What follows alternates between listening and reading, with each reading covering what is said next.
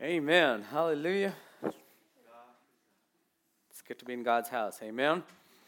Amen. This morning we're going to keep going with Galatians. And I know, uh, again, I'm just, I'm, I'm, I'm, enjoying this book again and enjoying all of Paul's books again. And uh, we're getting into chapter two, and uh, we said it's a very intense, really intense chapter. And uh, I talked about it last week. This, this is quite a challenge for translators, chapter 2. It's a real challenge, and uh, there are a lot of sentences that Paul starts because he's so like intense right now. There are a lot of sentences he starts but doesn't really finish, you know. And so the translator sometimes, like, you know, they don't know what to do. And again, I said that last week too. You know, sometimes we don't appreciate what a translator has to go through to give us God's word, in English at least, right? And here the translator, and if you notice, and especially the older versions, and if you have the New American, you'll see some parentheses in there. Actually, two big ones, and then some, some, some versions have it in italics, and that's, that's what the translators have added to uh, explain to us. Okay, what Paul is really get, getting at. And what's, again, reminder, this whole book, what is at stake? The gospel is at stake. And Paul keeps defending the gospel that he has preached. And we know he uses the word that he has gospelized them with. I mean, and one of his main arguments as he defends the gospel is what? That the gospel that I preach from you is not from man, but it's from God. And he says, How? By revelation of Christ in me. And as I was reading that, I need to say this real quick because right from the beginning, you got to realize there's God's truth and the devil's lie. Right. right from the beginning, the devil has had one agenda to distort God's truth and sell you his lie. And there's this constant battle. You know, please understand there is definitely more than the just here and now. There's definitely more than the here and now. There is a spiritual battle going on in a spiritual realm that we can't see with our natural eyes. But what happens in that spiritual realm affects us in the natural realm too. And please, we don't overemphasize that and cast our demons everywhere we go. We don't overemphasize that. But let me say this let us never make the mistake of underestimating or disregarding or what I've noticed a lot nowadays is trivialize what's happening in the spiritual realm. Let's never make the mistake of doing that because, like I said, Paul understood this spiritual battle. That's why he says our battle is not against flesh and blood, it's not in the natural. Paul understands what it means to put on the full armor of God. How can we not be ready for battle and put on the armor of God as we wake up every day? You think the devil's going to leave you alone? No. But we don't want to talk about it because we think it's all Lord of the Rings and all these fantasy. No. A spiritual battle is a real battle. Amen. Put on the full armor of God. You know, Paul puts on the armor of God basically every day. He battles, yes, not only in the spiritual realm, but he battles defending what the truth of the gospel that he has preached, and now these people are coming along and corrupting it. Please be aware of that, church. Don't, I don't know how many of us wake up in the morning and realize, and I'm not saying, again, I'm not saying overemphasize this and make everything spiritualize every experience. But when Paul says put on the armor of God, there's a reason he's saying that because he knows there's a battle in another realm that we don't see. And we need to wake up in the morning and realize that there is an enemy who's going to try his best to throw us off course what God has called us to. Amen. And so be prepared. Anyway, Paul here is defending the true gospel that he has preached. And, and you ask, but why is he so passionate about this? Why is he passionate? Why, why does he care so much? And you get a glimpse of his pastoral heart really in chapter 2. Chapter 2, and let, let's just read chapter uh, 2, 1 through 10, and then I'll come back again. Chapter 2, verse, verse 1. Then after 14 years, Galatians chapter 2. Then after 14 years, I went up again to Jerusalem, this time with Barnabas. I took Titus along also, and that's important uh, for his main argument. I went in response to a revelation and meeting privately with those esteemed as leaders, I presented to them the gospel I preach among the Gentiles. I wanted to be sure I was not running and had not been running my race in vain. Yet not even Titus, who was with me, was compelled to be circumcised, even though he was Greek. This matter arose because some false believers had infiltrated our ranks to spy on the freedom we have in Christ and to make us slaves. We did not give in to them. Please understand, Paul is just, remember, he's really charged up here. We did not give in to them for one moment so that the truth of the gospel may be preserved for you. Verse 6 As for those who were held in high esteem, whatever they were makes no difference to me. God does not show favoritism. Amen. Thank God for that. They added nothing to my message. On the contrary, they recognized that I had been entrusted with the task of preaching the gospel to the uncircumcised, just as Peter had been to the circumcised. For God, who was at work in Peter as an apostle to the circumcised, was also at work in me as an apostle to the Gentiles. James, Cephas, that's Peter, and John, those esteemed as pillars, gave me and Barnabas the right hand of fellowship when they recognized, I love this verse, when they recognized the grace given to me. They agreed that we should go to the Gentiles as they do to the circumcised. All they asked, verse 10, all they asked was to continue to remember the poor, the very thing I had been eager to do all along. And so you ask the question why is Paul so passionate about this? Why does he care so much? And you see, like I said, his, his pastoral heart right here in verse 5. I did not give, or we did not give into it for one moment. And here's the reason so that the truth of the gospel may be preserved for you, Galatians, for you, the church. That's the reason he's fighting, so that the truth of the gospel will be preserved. That's the reason he's not just rolling over and giving in. That's the reason he's so passionate about defending the gospel.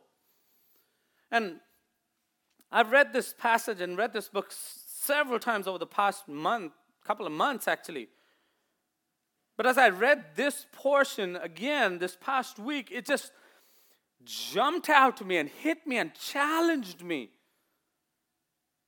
And I think I found a new, if I can say it, a newfound appreciation for Paul. I mean, we read his story in Acts, but I think as you read this letter, as you read all the letters he wrote, the 13 that he wrote in the New Testament, you really see his pastoral heart and his calling too. We know his story from the book of Acts, but you see his pastoral heart, and you got to understand.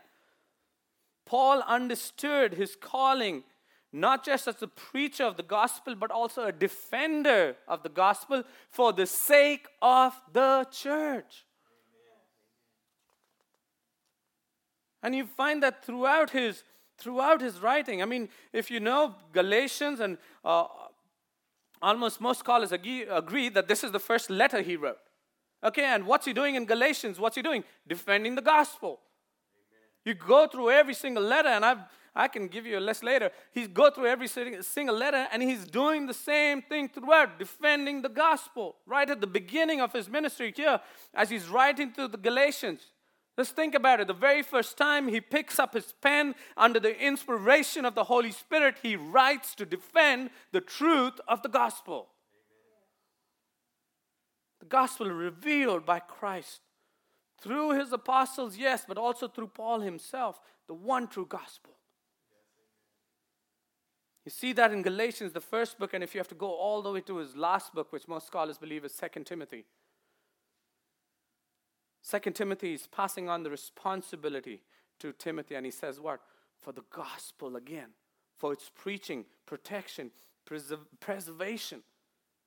He says in first um, in 2 Timothy 1:11, so I don't have to turn there, but he says, "The gospel for which I was appointed a preacher and an apostle and a teacher. For this reason I also suffer, because he was appointed as a preacher, teacher, apostle. For this reason I also suffered these things, but I am not ashamed, for I know whom I have believed. I am convinced that he is able to guard what I have entrusted to him until that day. And then now see what he says right at the end of his life to Timothy, verse 13, chapter 1, verse 13. What you heard from me, keep as a pattern for sound teaching with faith and love in Christ Jesus. Verse 14, he says, Guard the good deposit that was entrusted to you. Guard it with the help of the Holy Spirit who lives in you. Right from the beginning, first letter to his last letter, you see his passion for the truth to be preserved. The truth of the gospel. That's his biggest concern. And I think as a pastor and a preacher, that is what our calling is to proclaim but also protect the one true gospel.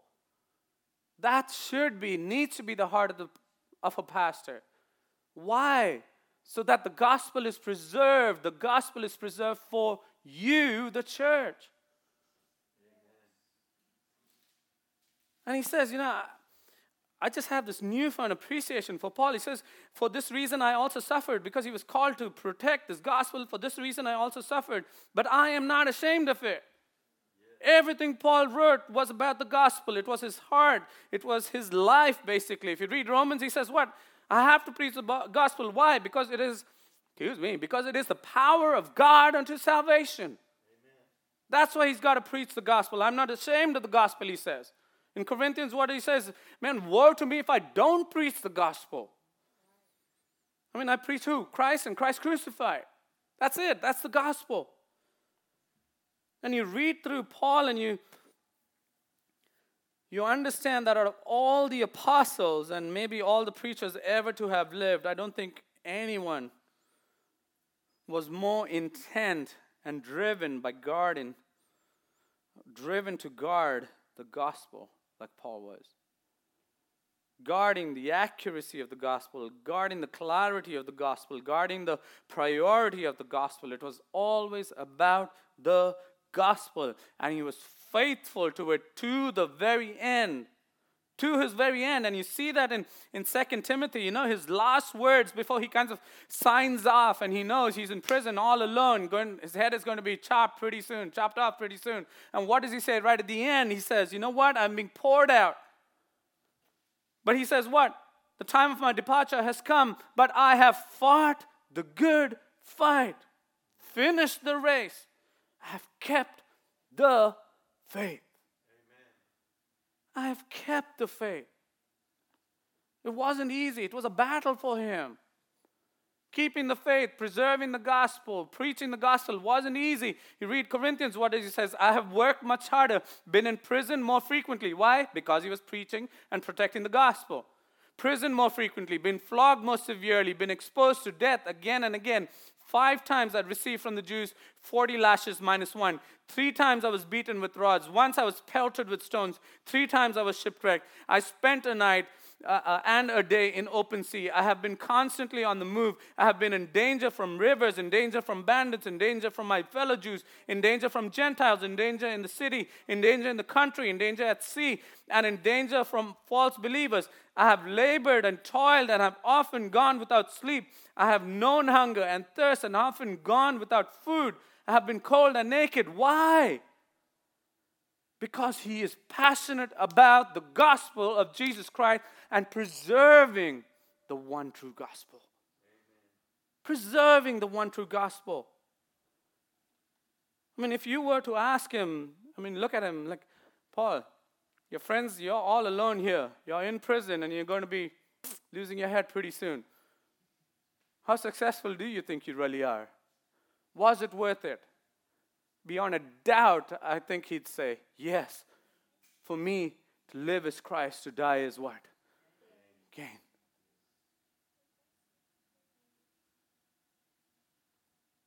sitting there thinking, how many pastors do we know or do I know that have that same kind of passion that Paul has? And challenged me, and now please don't sit there and say, Great, that's a message for the pastors. No, we are called to preserve the gospel of Christ. Amen. We are called, it's the same calling to preserve, to proclaim, to protect the gospel of Jesus Christ. Let's never add or take away from what God says. Again, this is not just for us pastors. Realize your calling as much as God called Paul, he calls us to, to the gospel of Jesus Christ. Let's jump back. Sorry, I had to digress, but you need to understand Paul's passion, but we need to understand our call too. Of course, Paul, again, jumping back to Galatians 2, Paul is talking about salvation it's through Christ and Christ alone. But you have these people who are coming in, these agitators, who are saying, no, it's Jesus, but you also have to be circumcised and follow the Jewish laws. I mean, that, and what does that tell us? That tell us that these false teachers definitely had, or these agitators were definitely of Jewish origin. If you read chapter 1 and chapter 2, he uses the word uh, Jerusalem several times, which seems to suggest, again, these false teachers, yes, the Jews, and they're coming from Jerusalem. Why is Jerusalem important? Because that's where the apostles were. And that's where these apostles, the original apostles, were doing all their teaching. And these false teachers, Jews coming from Jerusalem, these agitators are implying that they have the backing of these apostles from Jerusalem. So there is that picture. Paul is preaching a gospel to the Gentiles. The Gentiles have got saved, but once he leaves, these other people are coming in. These Jewish Christians come along, and the church doesn't know much better, you know. They welcome these guys in from Jerusalem because they're from Jerusalem. They're from, you know, from the original apostles, and they welcome him. Welcome them in. But what do they have to say? That Paul is not really an apostle.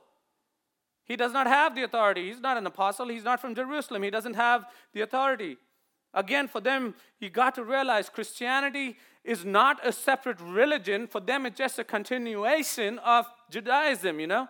Like I said last week, Jesus is their Jewish Messiah. If you want to come to Him, you've got to follow what we've been doing all this time. That's what they're trying to say. But Paul is having none of it. And he, yeah, he's totally mad at them for it. But it's kind of funny because Paul uses their argument to build proof for his own point. What is their argument? You know, Paul's not, he, he's not from Jerusalem, he's not one of the apostles. What they see as a disadvantage, Paul uses as a strength.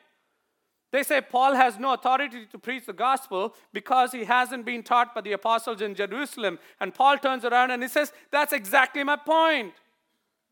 This gospel is not from man, it's from God. Why do I need the people from Jerusalem? That's what he's trying to say to them. I only hung around with those guys 15 years, 15 days, right? That's all I did. Just to get to know them. I didn't get this gospel. It's pretty obvious. Paul has encountered these guys before because the issue comes up again, if, as we read earlier.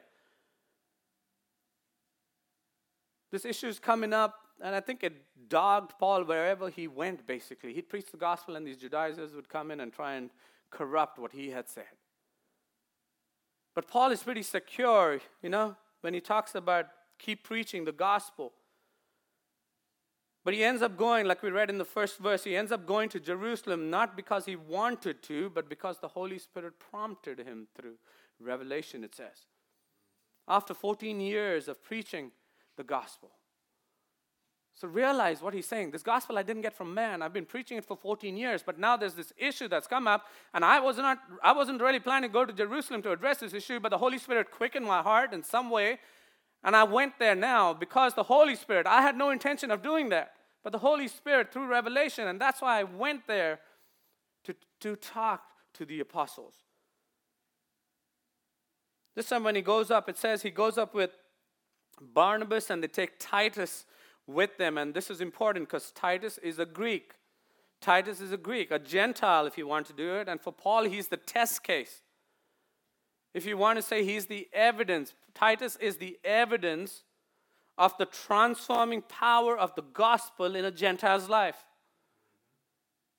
And so they're bringing Titus, here it is. Here's a Gentile whose life has been transformed by the gospel of Christ. That's the whole purpose. He's going there. I want to point out a few things, and I know I started with it last week. You see Paul's sensitivity to the Holy Spirit. You see Paul's sensitivity to the Holy Spirit, just as Peter in Acts chapter 10, he wasn't planning to go somewhere, and then he has this vision, and he says, No, I can't do that. And they says, No, you got to do it. And then this man comes knocking on the door, and he goes to Cornelius' house. That's the kind of vision I'm thinking about. Paul, he's like, man, I'm preaching the gospel. I know what I'm called to. I know that revelation I had in me. I know what I'm doing. I don't want to go. I don't plan to go. I don't want to answer these silly people, basically. But then there's this prompting in the Holy Spirit and this revelation, and he is obedient to that prompting. Obedient to that prompting, even though he had no intentions of going there. This passage you also see Paul's desire to preserve the unity, the unity of, if I can say, the unity within the body of Christ. Please understand, Paul was never about you do your thing, I'll do my own thing here. You know, you apostles there and I'm here. You just you you have your way of doing stuff, I have my way of doing stuff. I think we have a little too much of that in in the body of Christ. You know, you got that and I got this, and that's it. Paul wasn't about that at all. It was never about doing his own thing. He was never, like I said, this lone ranger on his own mission. It was always about saving the lost, preaching the gospel, saving the lost. Preaching the gospel, saving the lost. If you want to say it this way. He was about saving as many people as he could, but he was about everybody responsible for saving as many people as they could. Preaching the gospel. He wasn't concerned about just him, and you see that right, reflected three times in that passage. You see that whole idea that he's, he's, he's all about saving people, as many people as they could not just him, as they could. In verse 7, he recognized, I was preaching to the uncircumcised, they were preaching to the circumcised. Why? So that people will be saved. Verse 8, for God who was at work at me as an um, in, in Peter's life as an apostle to the circumcised, was also at work in me being an apostle to the Gentiles. Again, verse 9, the same thing again. They should uh, that we should go to the Gentiles, to the uh, but and they were going to the circumcised. It was never a point of contention for him. It's however we can do this, let's get as many people as we can saved. That's what it was. That's what he's trying to say here again and again. It was never a competition to who is going to get the largest church and the biggest group of people to follow. We all know about followers and influencers right now on social media. It's all about the number of likes we can get. It's not about that. To Paul, it's nothing. It's all about saving as many people as we can save, and I can't do it alone. Let's do it together. It's re- I mean, it just it just comes straight out at you, you know. And you realize the disciples too. They're not about, you know, we got this here. You just leave us alone. Leave our own people. You know, don't come and you know poach our sheep or whatever. No. It's not about that for them either. For them, it's all about the gospel being preached, the one true gospel being preached, and the kingdom of God being established by the salvation of many people. That's it. That's what we need to be about too. Saving as many people as we can through the preaching of the gospel. It's not and never about building our own kingdoms, church. It's about building the kingdom of God. Building the kingdom of God. And you know, we see this Peter says, Hey, we're going to preach the gospels. We bless you. Go preach to the Gentiles. It wasn't about stay away from us. It's foolishness to think that Paul never preached to the Jews again because the first thing he did when he went into a city is what? He went to the synagogue and reasoned with the Jews. So it wasn't like Peter saying, Hey, I got this. You, you know, you just take care of that. No, it's divide and conquer if you want to put it that way. Let's get as many as we can. That's what he's trying to say here. And I really, I really wish we had more leaders in the church and churches in general who would get the bigger picture because Paul and the disciples got the bigger picture. I mean, it's, I have been in meetings, even in our own meetings within our own denomination sometimes, where it becomes all about us and not about the gospel of Christ and the salvation of people. It's never, it's never, never, never about us. It's about the gospel and people being saved. Amen. It was never about Paul, you know, putting down people so that he looked good. No, it was about salvation for people. You know, and there are preachers who are way better than me, but I don't pull them down so that I look good. I do my part, they do their part, so that souls are saved. The kingdom of God is established. I rejoice because lives are being saved. That's what it is. You know, and just because I think I can do a better job than someone else, I don't just shut them down, push them aside, and like, hey, let me do it. And I can do it better than you. It's not the attitude I have either. You know, some people, you know, if you've got to do it right, you've got to do it yourself. No. Not when it comes to the gospel of Christ. How arrogant is it to think that only you can save someone's life by what you have to say and what you have to do? Just because you can do it better than them. No. It's the gospel. You know, it's my ministry. No, it's not. It's the gospel. Amen. It's not about us, it's about His kingdom, His glory. Amen. Building the kingdom of God. And that's what Paul is about. And you see that here reflected here. They didn't have any conflict, it was all about unity in the body of Christ. Hallelujah. You also see here in verse 2 his humility. Verse 2 is kind of really interesting. It's a really interesting verse to, and a hard verse to translate, actually. I was going through it several times. Paul never pretended. You see his humility here because you see Paul never pretended to know it all. Never pretended to know it all. He went in there with his into his meeting with these with these Jerusalem, with the apostle and the elders there. He went it with humility. He goes to Jerusalem to present, to preserve, and to protect the one true gospel. Yes, he could have easily said, you know, Jesus gave me this revelation. That's it. I don't care about anything else. No, but he goes in there again, preserving this unity. He could have easily said, Jesus taught me everything. I don't need any more instruction. No. If you read that verse carefully, he isn't going there all hearty and all arrogant. He's not, I mean, yes, he's going there to defend himself, but he's not crazy about it because it says what? It's a very interesting sent- sentence. He says, I presented to them the gospel that I preach among the Gentiles. And this is the, the, the part. I wanted to be sure I was not running and had not been running my race in vain. It's kind of really interesting here. Because Paul doesn't doubt his salvation one bit. He doesn't doubt his calling one bit. He doesn't doubt the gospel that he has been preaching one bit. But he's also humble enough to say, I want to make sure I was running and not running in vain. He did not pretend he had it all together, even though he was sure about his salvation, sure about his calling, sure about the gospel. He did not pretend to have it all together because he knew he was a sinner and a fallen man and could make mistakes too.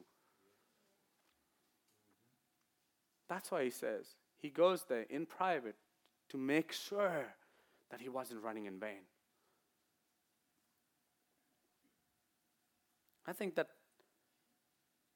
also we need to acknowledge that there is a possibility that we won't get it right every time. If it didn't, Paul couldn't get it right every time either. I mean, you may know God's will, but sometimes because we are fallen, we may do it the wrong way. We may do God's will our way. We need to recognize that. Paul knew God's will, he knew the gospel. He was sure about his salvation, but he was humble enough to know that he wouldn't get it right every time. That's why he surrounded. He went to ask these people, esteemed leaders, like it says.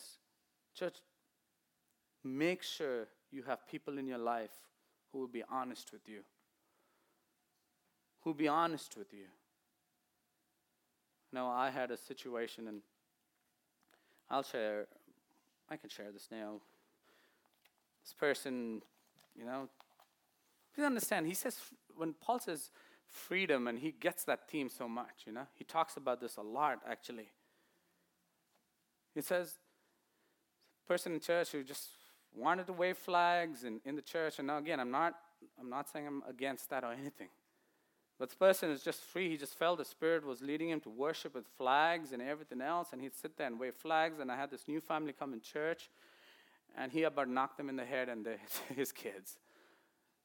Luckily, I had built enough of a relationship with this newcomer that he told me, he says, I don't know what that was, Pastor said, but it distracted me from, I couldn't see the words on the screen. And, you know, he just, he, I don't know, my kids were ducking every time the guy would wave his flag. And he was laughing about it, but we had established enough of a relationship that he could come and talk to me about it.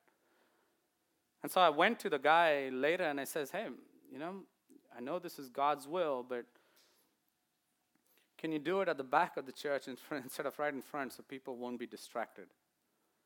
And he got so mad with me. And then I asked him, if you're doing it, are you doing it for man or are you doing it for God? He said, for God. I said, then can God see you at the back of the church?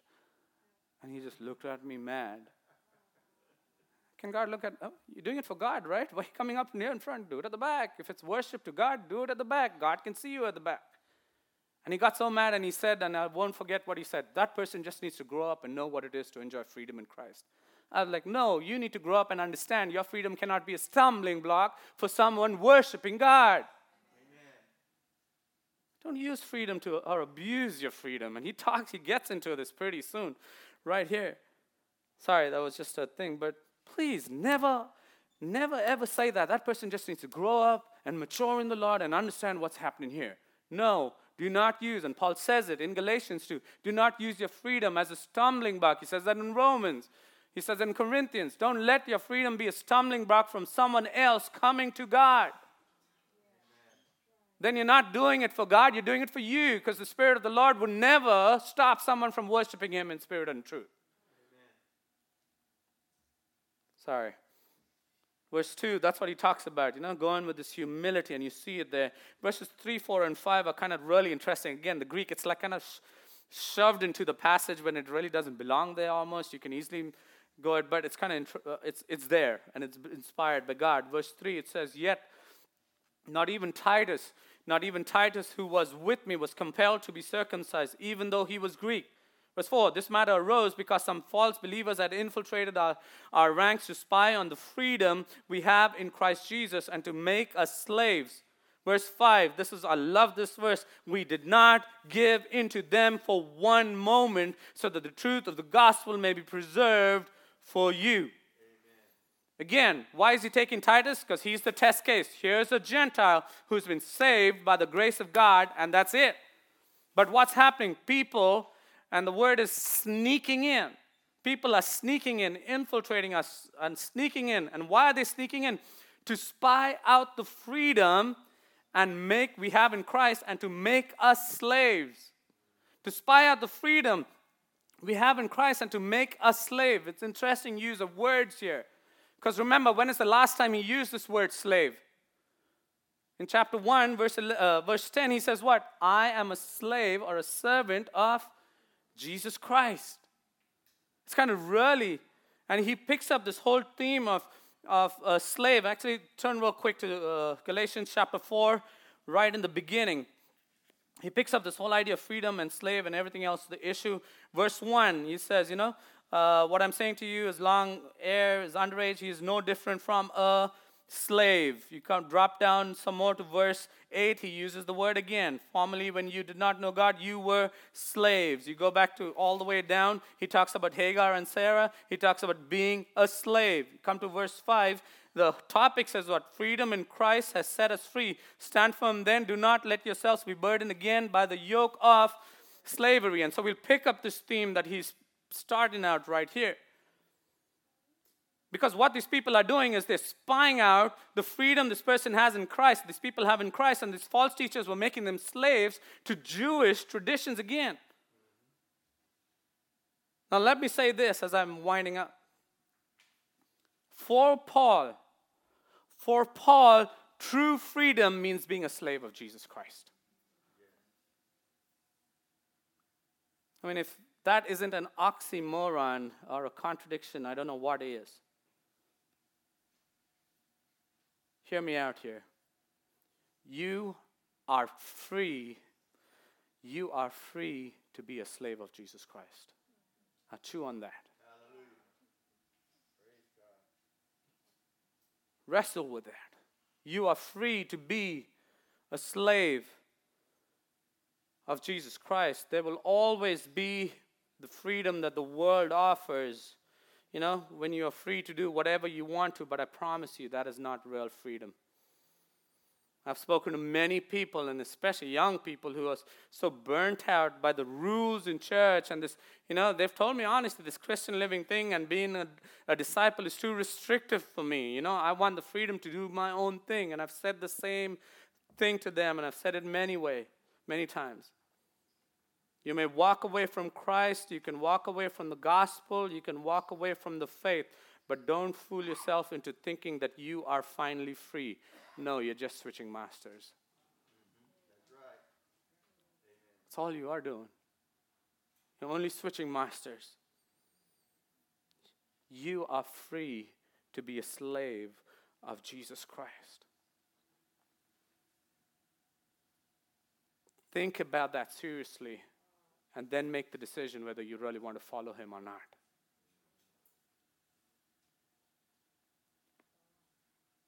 It says what these guys were doing. And one more thing there will always be people who will come, you will come across who will be jealous of the freedom you have in Christ and try their best to drag you back into slavery. And I'm going beyond what just the strict test right here, the text is saying. But be careful and watch for people, and like they, they just sneak into your life jealous of the freedom you have in Christ, and all they want to do is drag you back into the slavery, the bondage that you have got out from.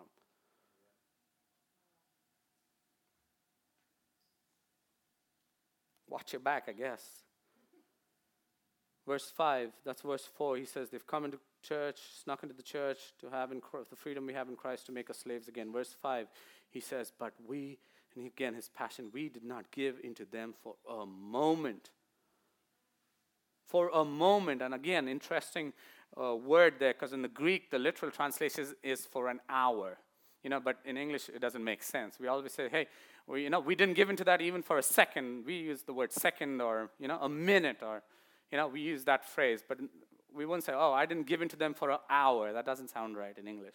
You know, so you see why, why they changed it to a moment there.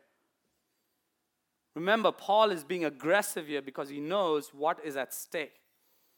Paul is being aggressive and not giving in even for a moment because, again, it's coming back to the whole point because he knows what it means to put on the armor of God and do battle every day.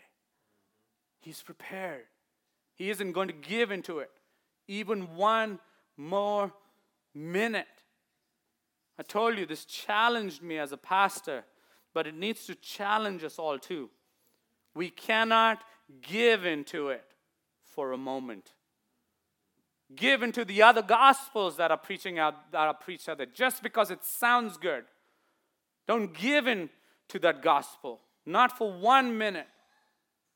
When it comes to the gospel and the truth of God, do not give into anything else. Please do not compromise what God says in His Word. If I can be honest for I think one of my biggest burdens as a pastor is to preserve the Word of God for you. I might not get it right, and I definitely won't get it right every time. Not every decision I make will make everybody happy. I know that. But if there's one thing I know I can do, and what I will strive to do, is stay true to dividing the Word of God. When Brother Sylvester asked me that question right the first time we went out for dinner while I was with the board, and he asked me, What is it? I said, I'm passionate about the Word of God. That's my commitment to preserve the Word of God for you so that you can take the Word of God to the world out there and see souls being saved for eternity. That's what it's about. That's what it's about.